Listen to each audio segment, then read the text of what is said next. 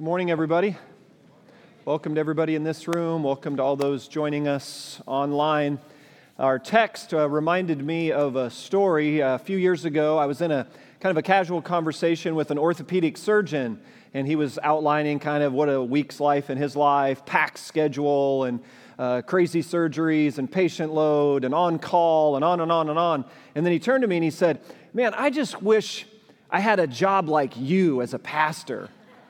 He just said, Man, you just, you just work one day a week. I mean, your schedule is amazing. He said, What do you do with all your free time? And it would have been kind of funny, but I realized he was dead serious. So this gentleman went from world class orthopedic surgeon to you're an idiot in like five seconds in my head. you know? I don't think I'm alone in this struggle, though, right? like this, the text gets at when Jesus is addressing this core part of our humanity where we just have this pull and this propensity to kind of what I'm going to call banish others, to kind of categorize and write them off. And I came across a quotation I put in your notes. If you haven't pulled out your message notes, online community, your host can direct you there. But this is a professor of sociology up at Villanova University, Dr. Jill McCorkle. She said this Cancel culture is an extension of or a contemporaneous evolution of a much bolder set of social processes that we can see in the form of banishment, right? And all you have to do is send the wrong tweet or make the wrong quote or post the wrong post at the wrong time, and your hashtag capital RIP. That's what's the new thing, right? You're just done. And it's this there's something deep inside the human heart that has this propensity to write people off, to banish them, to categorize them, to polarize. And I'm just glad that in our current North American climate, maybe let's just imagine if we might be in a struggle bus. I think we're on struggle street with this issue, right? And so Jesus' words today, I think, find themselves in a space that is so neat. It's as if he wrote them for 2021, um, just so poignantly placed. When in the opening line of Matthew 7, he uses a statement that's often quoted even by people outside the Christian community. Jesus' line gets tossed around Do not judge, or you too will be judged. Now, the interesting and ironic part is if you know the rest of chapter 7, you know Jesus then proceeds to offer an evaluation and a judgment through the rest of seven. like good trees and bad trees, wide gate, narrow gate, wise builder, foolish builder. So you're like, wait, wait, wait, Jesus, either your massive contradiction here in verse one to the rest of the chapter, or what I'm going to argue today is not contradiction, but it's brilliant. It's brilliant as only Jesus could do. So let's unpack. We're going to look at today is kind of, what does he mean by the statement, do not judge? Because I think we've really got to get a firm grounding on this word. Now, when we talk about the definition or the meaning of a word, you're talking about its semantic or lexical range. Like when you pull out a dictionary and you're looking up a word, there's a number of words in a range of meanings.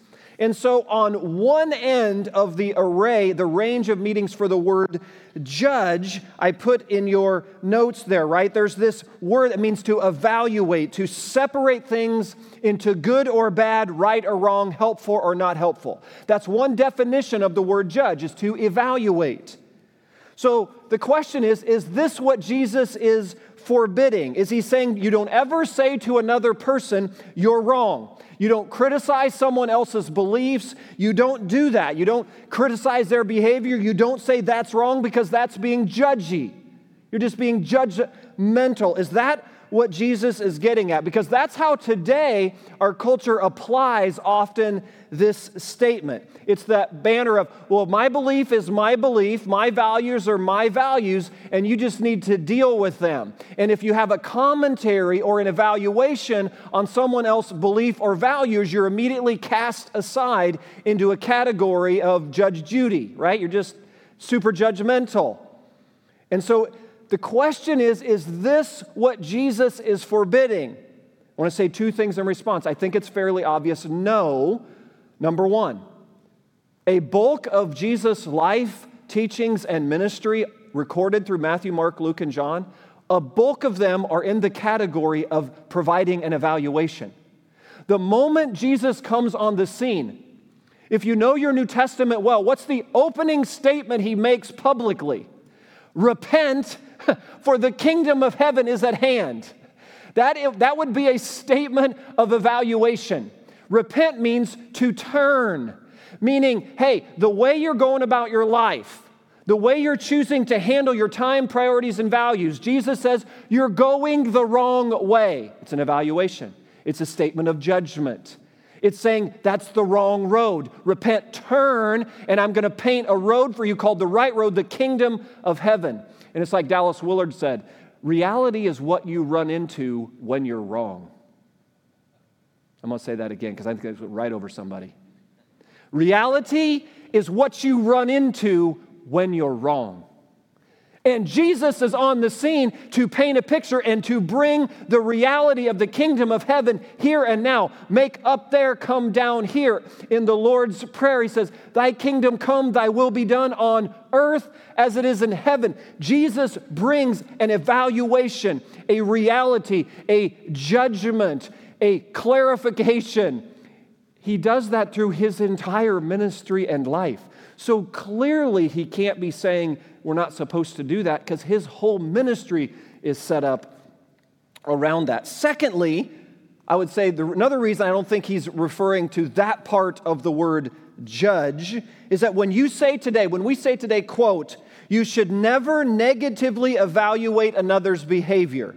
You should never tell people they're wrong, end quote. Now, think with me now. We're going to we're going to engage the mind. You got an extra hour of sleep, so I'm going to go strong on this today, right? We're all rested up, right? We're ready to go today. Amen?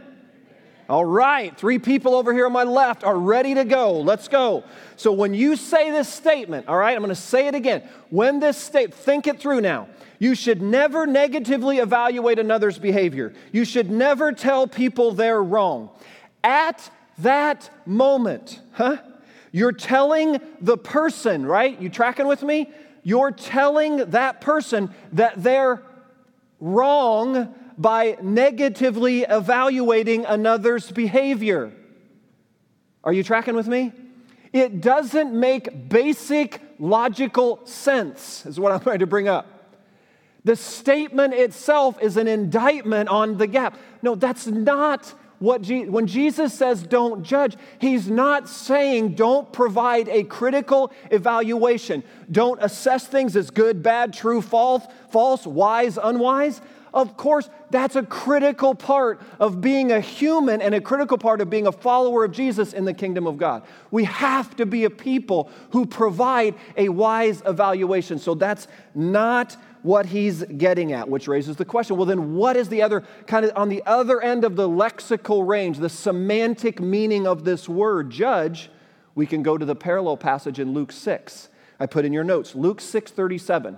This is the parallel to the Matthew 7 text. Jesus says, Do not judge, and you will not be judged. Do not condemn, and you will not be condemned. There it is, church. There's our window.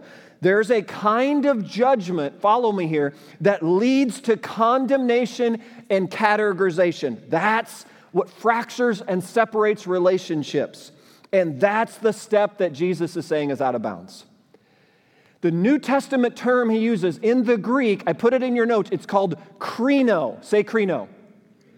So, krino means to evaluate, separate, separate, criticize, and categorize. So, I thought we'd do for a moment here just to unpack what is Jesus getting at. Let's talk about bad krino and good krino. You with me?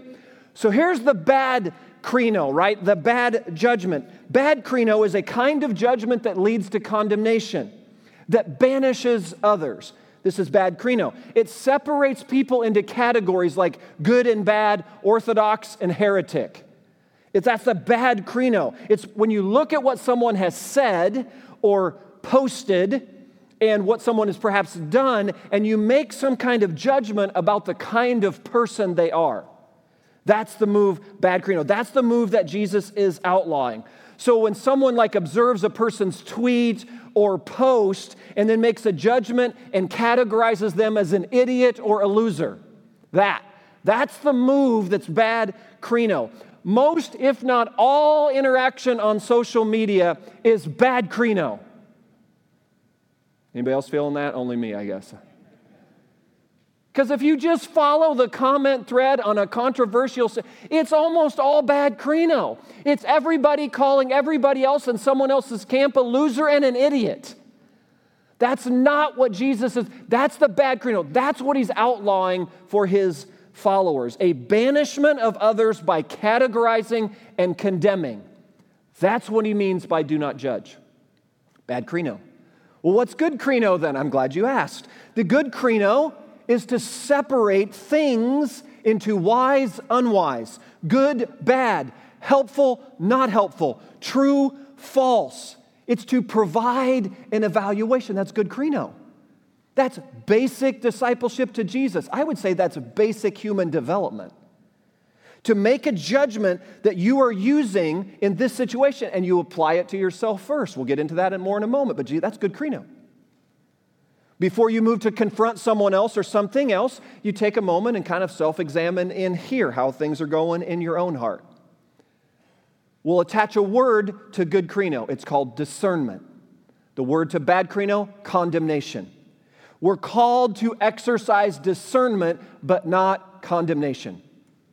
That's the overarching what is Jesus talking about? Do not judge, exercise discernment, not condemnation. Don't go down to categorizing and polarizing and labeling and banishing others accordingly. That's the move Jesus is outlining here with the statement do not judge or you too will be judged. So when you read a passage like 2 Peter chapter 2 verse 1, look at what Peter says about this. But there were also false prophets among the people huh, if the only way you could categorize a false prophet is if you're making an evaluation.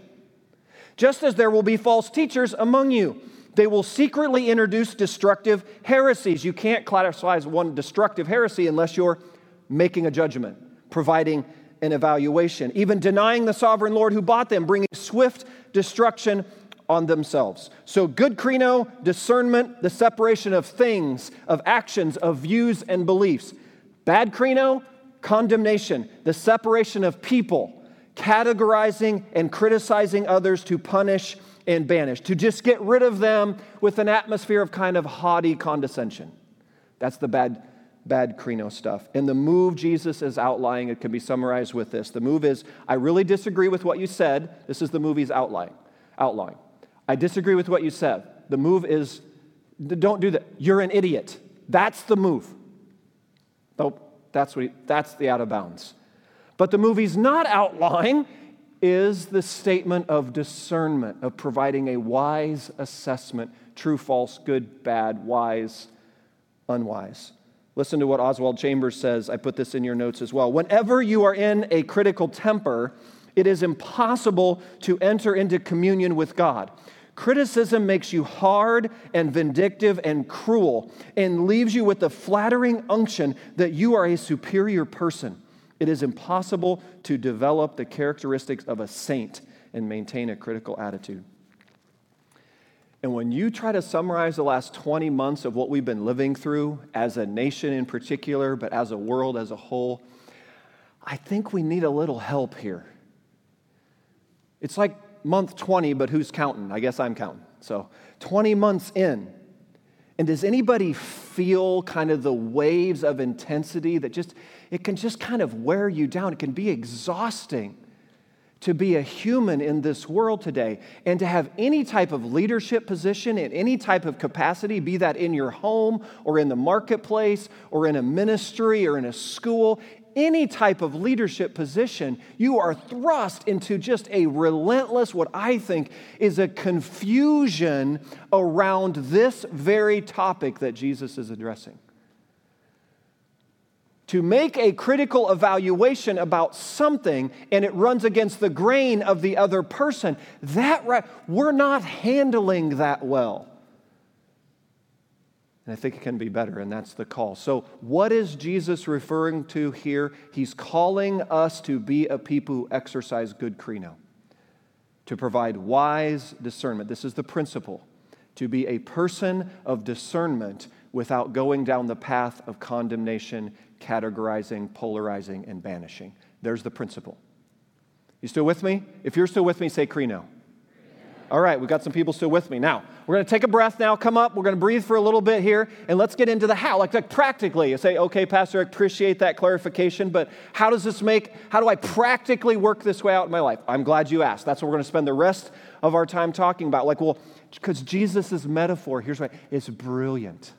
It's br- that's what he does from verse 3 to 5. 1 and 2 is the principle, 3 to 5 is how it works its way out. So we got three things like practically, like tomorrow morning when you get up and get about your week, what should we be doing to move this forward? Number one, Jesus says, look at verse 3. Why do you look at the speck of sawdust in your brother's eye and pay no attention to the plank in your own eye? So here's the metaphor it's this classic plank speck of dust that he unpacks. Okay, here's how I want you to know how to go down the path of provide a critical evaluation, but don't condemn. This is what he is. Think of it like speck plank in your eye. So the first thing is to recognize what affects your ability to see clearly. This is the first principle. You got to recognize what affects your ability to see clearly. One of my first jobs as a teenager, I worked for Kendra's stepfather. He owned like a woodworking business. And so he had like a large wood shop. He made custom cabinets and other things and taught me all kinds of stuff that I don't implement very well in my adult life. But he did a really good job of trying to instruct me. And so I, I would often be running like the table saw or the planer or the band saw. And of course, Larry would be frequently saying, Don't forget to put your safety glasses on, don't put your goggles on. And less than 50% of the time, you know, teenage boy, that I was following these instructions. And sure enough, especially when I ran the planer, if you know what wood planers are like, I mean, it's just a dust and wood chips flying everywhere. And one time I remember was sliding a big piece of wood in and poof, it hit me right in the face. And I had this, this speck get lodged in my eye. And if you've ever been in that setting, you know that thing, I mean, it just, my eye turned red and it was watering like crazy. I couldn't see. And like that right like that got lodged in there like this speck gets lodged and i just i couldn't see i couldn't continue the work. I had to shut the saw off go to the bathroom flush out the eye. That whole drill and here's the see jesus is saying this is this is what happens when sin gets lodged in our soul. It's like a speck of sawdust that gets lodged in your eye. It affects your ability to see. So a woman who's growing up, who starts dating, who starts meeting a young man, and whose life is so, the fracture of trust, her heart is so broken by a fracture of trust with this man.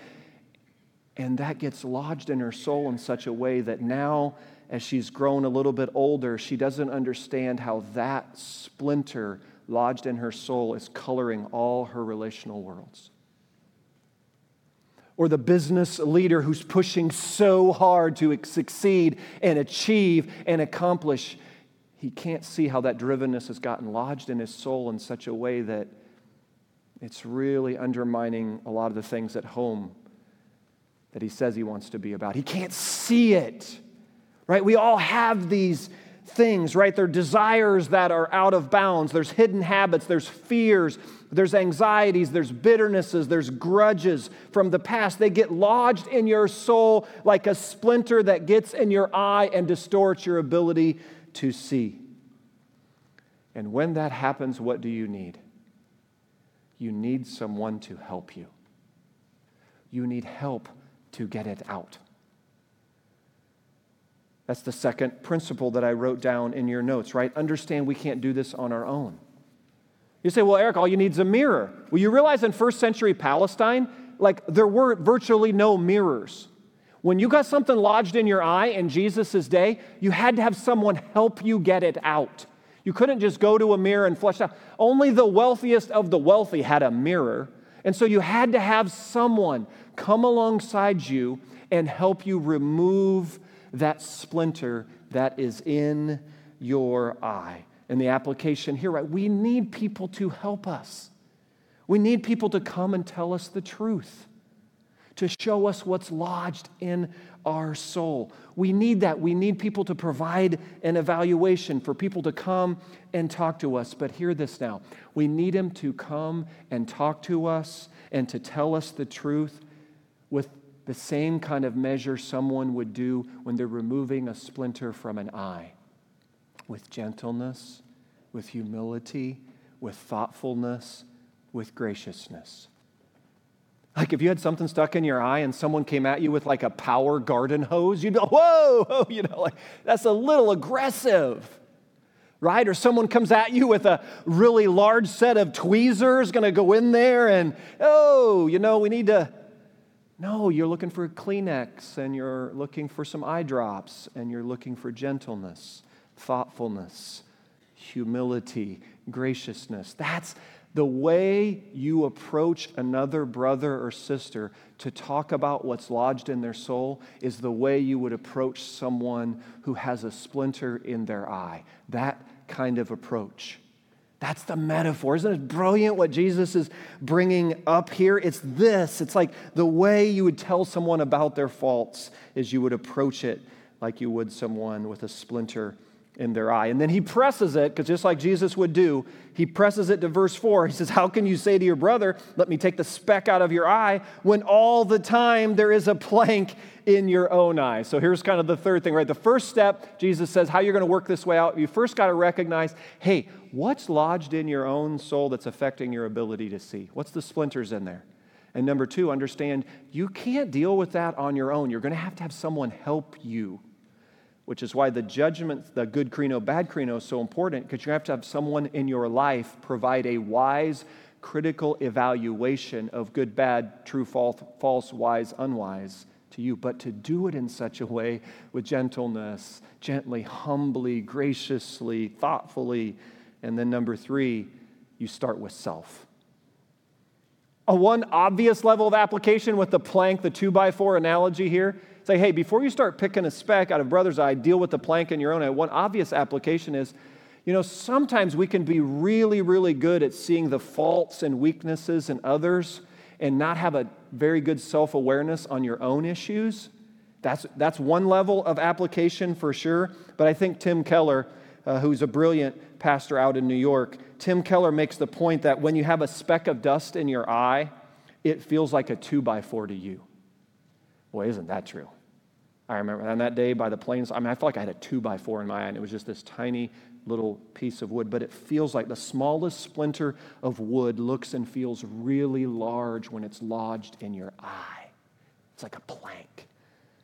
Listen to what Keller says. I put this in your notes. Unless your sins loom large to you, unless you see your issues as greater than other people's issues. You're not going to be able to help them with the stuff that's lodged in their soul. Are you tracking with this? That there's got to there's this gentleness and thoughtfulness and humility needed in approaching other people's specs. Do you know where that kind of attitude flows from?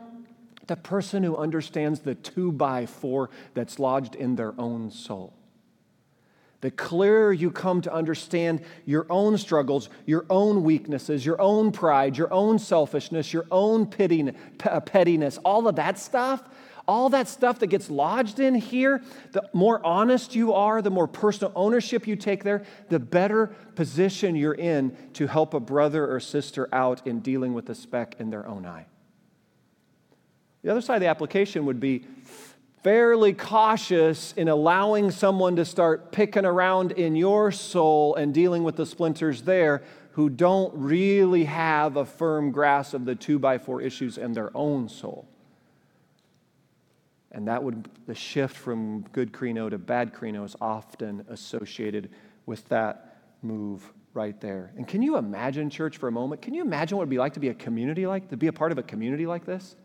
Especially today when Jesus describes the church like a city on a hill, wouldn't we be a city on a hill, like a group of people who actually live in community and relationship with each other, who have some measure of reflection of this kind of a way of being with one another? Wouldn't that be amazing? Wouldn't that be an amazing gift of raising up young people in this world who understand what it means to be a people of good krino and can also spot out bad krino, but can deal with a bad krino with a gentleness and a humility and a love and a graciousness that flows out of their own self awareness of the two by four stuff in their own? Wouldn't that be amazing? I think it could be magnetic. I think it could be powerful. I think it, I think it would have an unbelievable impact in this world. And I'm thankful that for 28 years, being with all of you and being together, I see that happening in different ways in the Eagle family through different years and experiences, right? Every church family, we go through tough stuff, we go through amazing stuff, we go through highs and lows. And one of the things when I look at a Jen Aldridge and a Mike and Sharon Swathwood, and I look at 28 plus years of investment in a local community, and you just see a gentleness and a humility and a graciousness that comes from a family and a person who's just chosen to stay and I'm just going to be a part of a family that, you know, not perfect. There's no such thing as a perfect community of Jesus followers because guess what's all there? Broken people. And we all have our own share of set of brokenness. And Dallas Willard says, well, you need to jump into a church family because you have to actually practice loving your enemies. And he says, you'll find a few at church. So just jump in.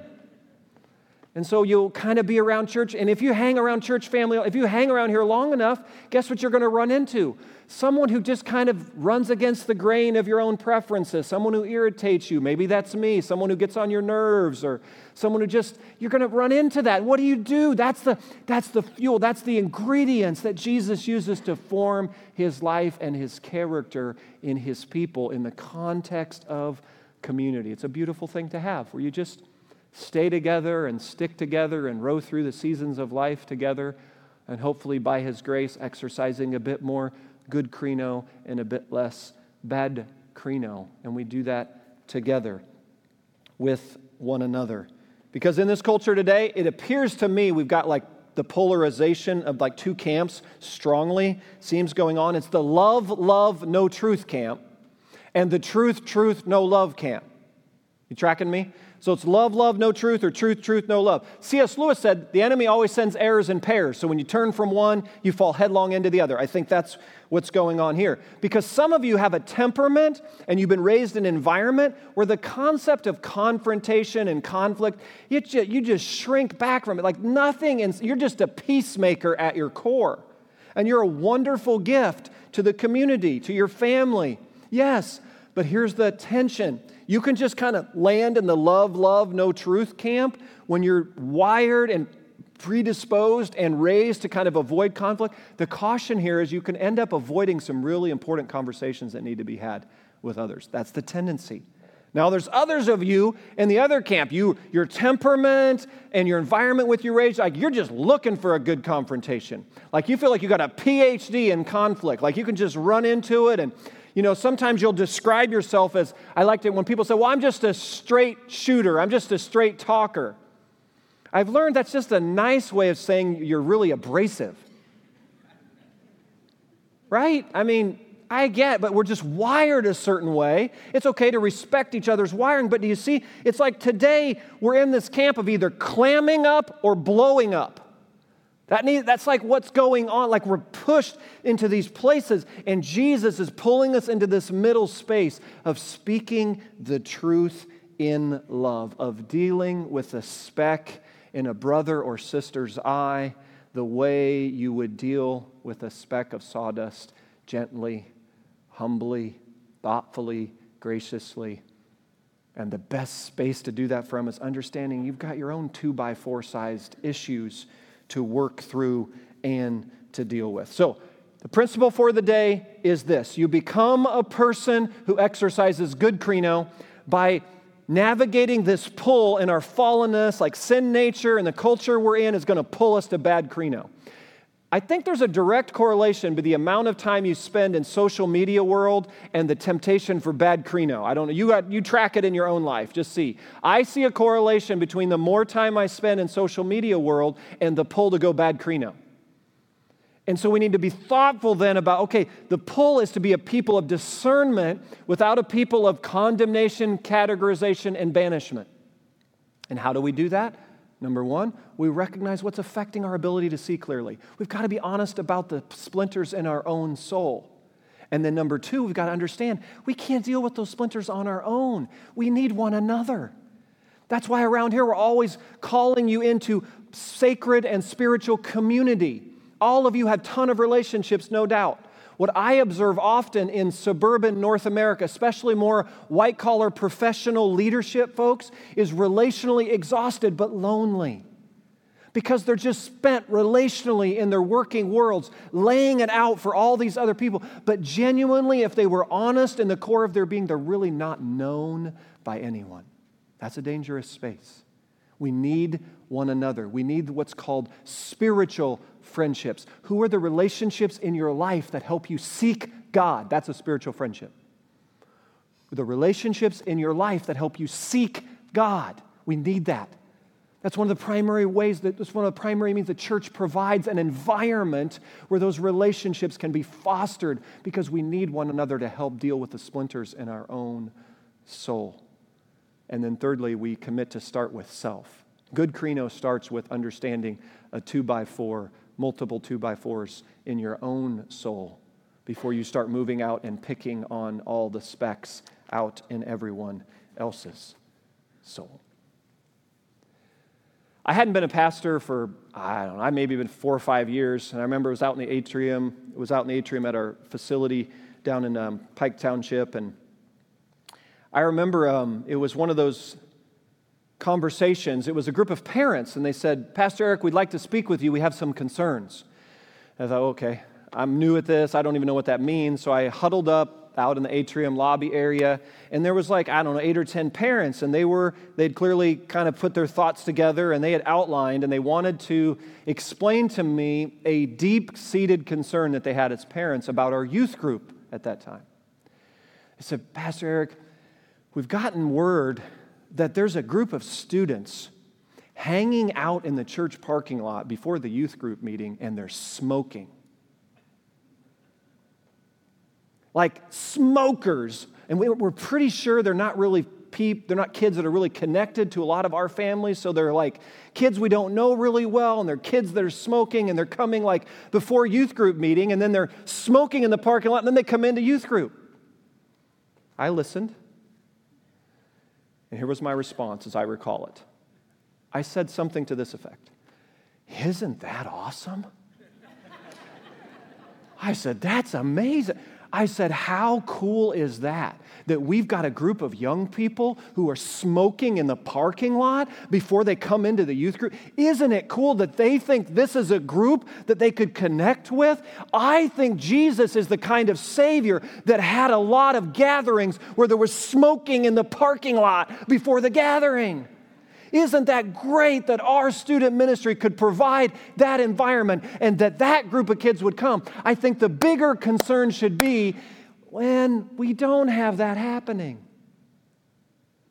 Dead silence. Let me just say, I did not receive good krino. I'll leave it at that. I didn't get the Pastor of the Day award with that group. But, church, do you see it? Do you, Jesus' vision for cancel culture is what? That we would be the kind of community where the person who's blind, who's lame, who's Bartimaeus, where the Samaritan woman at the well who's had five husbands and she's living with a guy who's not even her sixth yet. That those kinds of folks, the one who is lost, the one who is lame, the one who is blind, the one who's known they've done way too much and God's surely given up on them, that we'd be the kind of community that would throw our arms and our doors open wide and say, Let me introduce you to a Savior who is so gracious and so loving and so kind. That's the vision Jesus has for his church. The vision for his church is not to be a PhD in cancel culture. Come on now. I know you've all got incredibly wise things to provide commentary about and all kinds of things going on in our culture. And that's fine to provide it with this grid today. We've got to have some self evaluation. Let's make sure the work we're doing as followers of Jesus in a world that clearly is needing some help. This is called good krino evaluation. The current trajectory of our culture is needing what the old school saints would say a revival, a spiritual awakening. We need an outpouring of the Spirit on our land and upon our nation that causes our leaders and the whole thrust of our culture to fall on their face before a holy God. That's what we need. Absolutely. We pray to that end. And as a church, that's what we're committed to. And we're going to stay here and we're going to keep gathering and we're going to keep preaching this word and we're going to keep, keep submitting ourselves to what God has to say about these things. Yes, that's what we do. That's called providing a wise evaluation. That's providing a critical view. This is the voice of authority, not all the other voices. Students, Listen to me loud and clear. When you go into your classroom and you sit underneath a professor with three or four PhDs by their name, make sure that just what they're espousing is in line with here before you adopt a worldview that they're painting. Because everything they say isn't in the category of wisdom just because they've got some office, some nameplate, and several letters by their name. This has time tested, valued, approved, right? This defines, right? This is what we submit ourselves to. Students, this is why we ground you here from the youngest of age. By the time you go to student ministry, you will have gone through Genesis to Revelation twice in your elementary years. So when you go up to student ministry through middle school and high school, what do you do? Genesis to Revelation. Preach the word, teach the word, keep Jesus at the center. Why? Why? Because we want to train you, we want to equip you, we want to ground you to go out into this world and be a light. Be a beacon of light and help turn the tide, and clearly a tide that needs turned. This is what it means to be a community that Jesus had a vision for. It's called His church. And we band together and we say, you know what? There's a ton of things we need to have conversations about. Yes, and we're going to commit to do this. We're going to put into practice not just Matthew 7, the Sermon on the Mount. This vision for a kind of life that he says is available to anyone from any background at any time. It's an unbelievable vision for life. And maybe you've come this morning or joining online, and this is the first time you're hearing some of these things, and Jesus just wants you to know it's available to you. Yes, you. You who think there's no way, you're a first round draft pick in Jesus' team. Or maybe there's others of you here and you remember when you used to be more on it with some of these things. And whatever, maybe it's the last 20 months have just been a relentless assault on your spiritual life. And if you were honest, you've just become distracted and drifted a long way. And maybe it's just a way too much bad krino going on. And you need a reset today. Or maybe you're somewhere in between. We want you to know this. This is a safe place. This is Jesus' place. We're not perfect. Here's what's very common amongst all of us here we're all humans. Everybody in different stages of our journey, everybody in different places of broken. We're all broken people. But a good number of us here who call Eagle home have found a Savior who says, Come and follow me. I want to give our whole life to that. Who says a vision. I'm, I'm all in with Jesus because no one says the things Jesus says, and no one's done the things Jesus has done. I'm all in with him. And you can be too. Here's the muscle you have to work just say yes. Say, well, I did say that before, but I've wandered away. You know what I've found out every time I wander? Because guess what? Pastors wander too. I know I get paid not to wander, but sometimes I wander. I get distracted. I get off track. I'm fallen. I'm fallible. I don't always get it right. You know when I wander? Guess the muscle you work? Come back. That's the muscle. Every wander, come back. I just want you to know I'm, I got a really strong comeback muscle. And maybe that's for you today. If you've been wandering and then just ah, just come back. Just come back. Come back to Jesus, come back to his community, come back to spiritual friendships. Just come back to him and start embracing his vision for your life and for our lives together. Can we do that?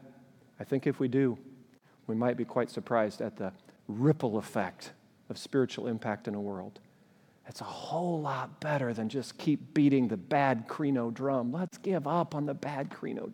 That's there's a whole bunch of stuff done in Jesus' name that doesn't have anything to do with Jesus. It's under the banner of bad krino. And for some of you, that's what finds you. Like you've had experiences in church and religious circles, and it was bad krino done in Jesus' name. And this morning you get a picture of that didn't have anything to do with Jesus. Yet, that's the point. It had nothing to do with Jesus. And that's the healing that needs to take place. And the caution is this don't toss Jesus out just because a whole bunch of junk was done in his name. Make sure you're making a wise and critical evaluation on the person of Jesus as revealed here. And not always perhaps what's modeled around you because we're fallen and broken people and we're not always going to get it right. Let's pray together. Father, thank you for these words. Thank you for this passage that seems so timely for our day and age we're living. I pray for us as a community. By your grace, would you band us together to follow you, to stay devoted and faithful and committed to you, to submit ourselves to the authority of your word and your voice, that what you say matters most. I mean, it's just, you said it, that settles it. We submit ourselves to it. You are the King, the Lord, the Master, the Savior and we trust you. And I just pray today as I close, I just pray for the one. Maybe there's someone listening today who just realizes they never maybe had a picture painted of what it means to say yes to Jesus, and today you got that picture. And you can just say yes to him from right where you are. You say, Yes, Jesus, I recognize I've got two by four size sin lodged in my soul. I admit it. I confess it. I'm a sinner. I desperately need grace. I come to you. Forgive me, Jesus. Take over my life. I want to live for you. I want to step into the reality of the vision of the kingdom of heaven. I want to live for you. Or maybe there's others today listening and you realize you've said yes to that. You've made a commitment to Christ, but it's just drift and distraction and caught up in all the wrong cycles. And today is a reset. And it's a comeback moment. And just work that muscle. Hey, Jesus, I come back. I'm coming back. And by your grace, stronger. Stronger and I left. I'm coming back. And then for our world and for our nation and for our culture today, bring revival, oh God. Bring revival and awakening.